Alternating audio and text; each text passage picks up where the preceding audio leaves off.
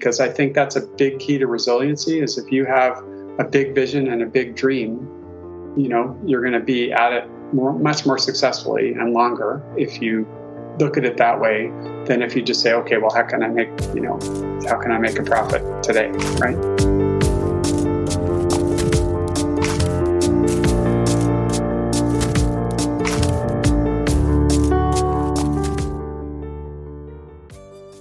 Okay, uh, I'm happy to be here today with Cory Isaacson. He is the CEO at Rethought Insurance Corporation. Welcome, Cory. Hi, how are you? I'm doing well. So, um, I guess I'll jump right into it and uh, just ask if you wouldn't mind sharing a bit about your background and how you came to be CEO at Rethought. So, uh, my background is uh, mainly technology and being a technologist. Um, and then, um, uh, anyway, I've been through several software acquisitions, I think five in total. So, um, about a year before I was uh, going to leave RMS, um, um, you know, I had a big team there, and it was it was very exciting journey.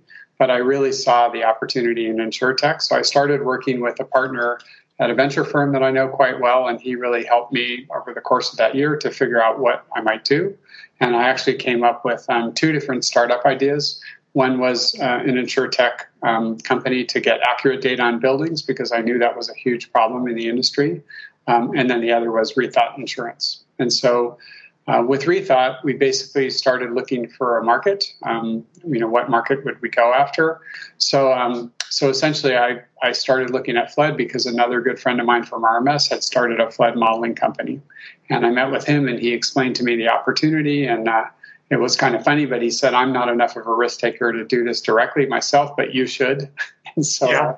it was kind of interesting. So, so that's how it happened is I got interested in fled. and then, uh, my co-founder Nick Lamparelli is a very well-known, uh, you know, a blog, you know, blogger and uh, does a lot of other things, you know, podcasts. So I, I read one of his blog posts, um, a pretty famous one, actually, it turns out now, looking back. But I liked it and I emailed him and said we should talk. And so we got on the phone, and it turned out that, that Nick and our third co founder, Jim Rice, had been working on a flood plan for two years before we ever met. So I went, wow, what are the chances of this happening? So uh, this has got to be good. So there we went. You know, how has the business model evolved since the company first launched, or maybe since you first had the idea? I will tell you that we did the research for Rethought and we found the target segment we wanted to go after. And we have delivered on every single thing that we said in the first 90 days of the business.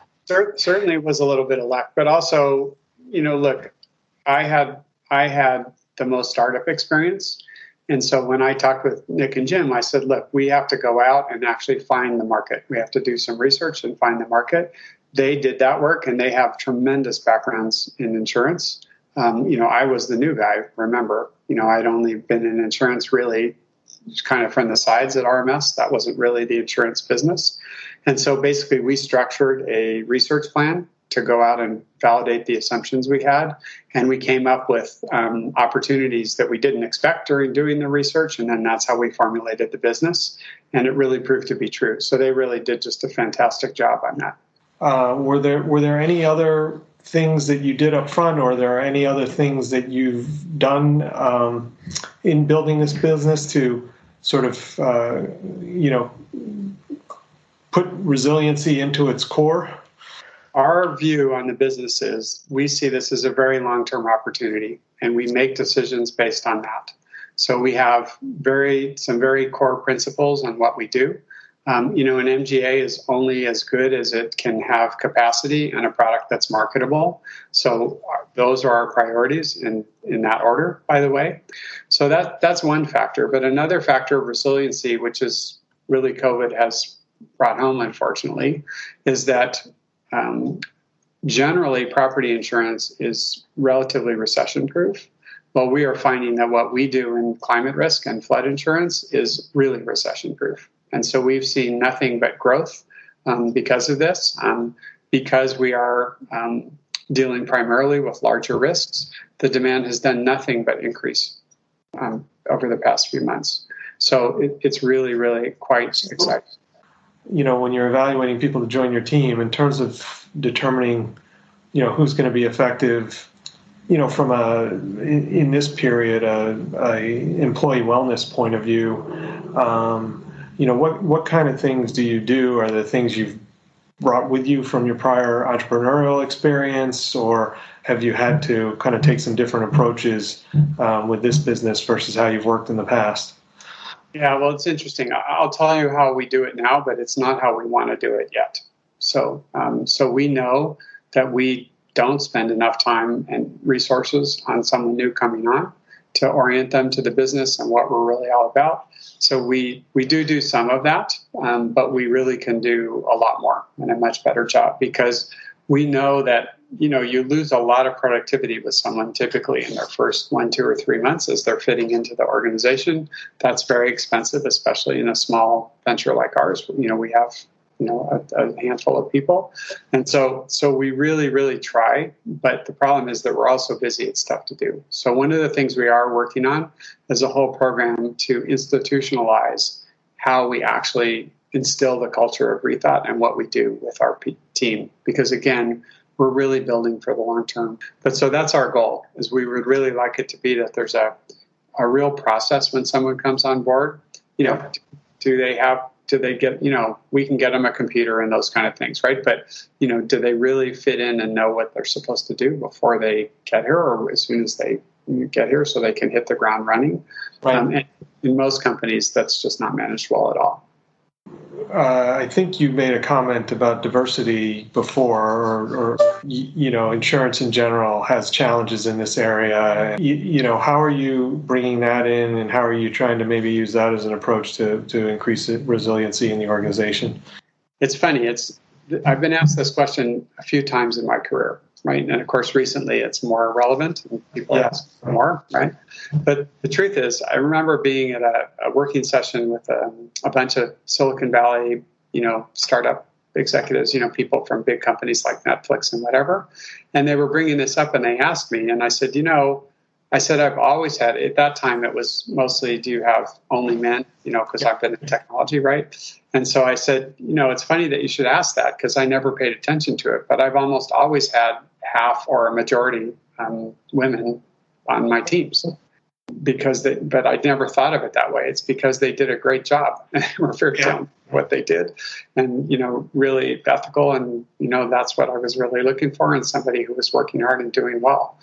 But look, we have ideas to go beyond that because, you know, one thing that's going on in insurance is there's a huge shortage of talent.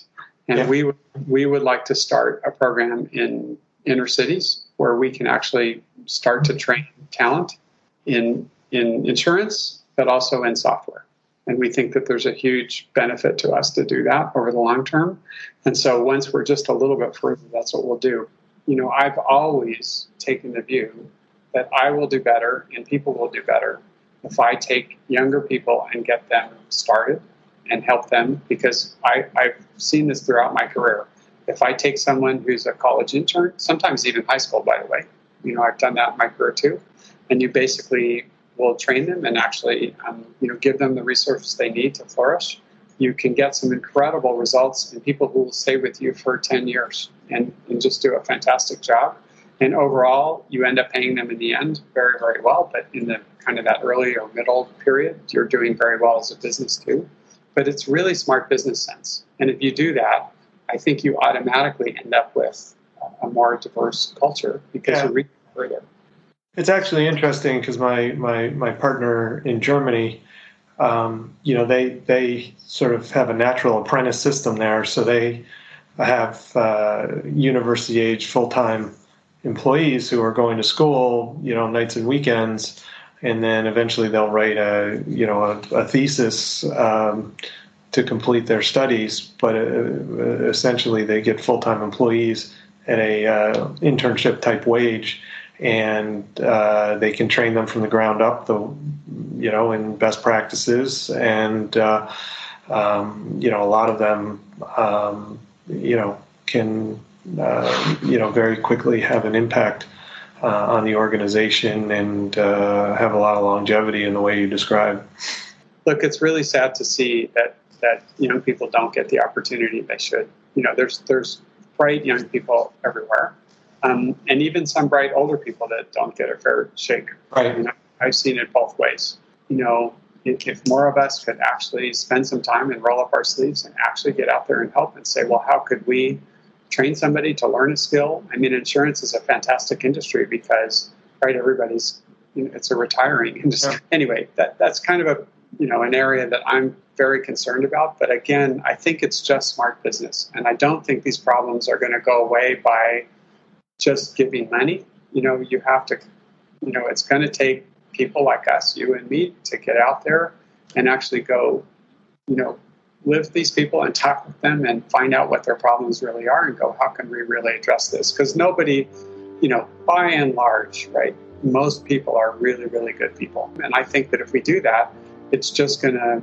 it's, it's going to help us in business. It's going to help lots of other people. And like I said, they'll end up having fantastic careers. Well, thanks for your time, Cory. Uh, really appreciate it. And uh, again, Cory Isaacson, CEO at Rethought Insurance Corporation, and wish you continued luck and success. Thanks very much.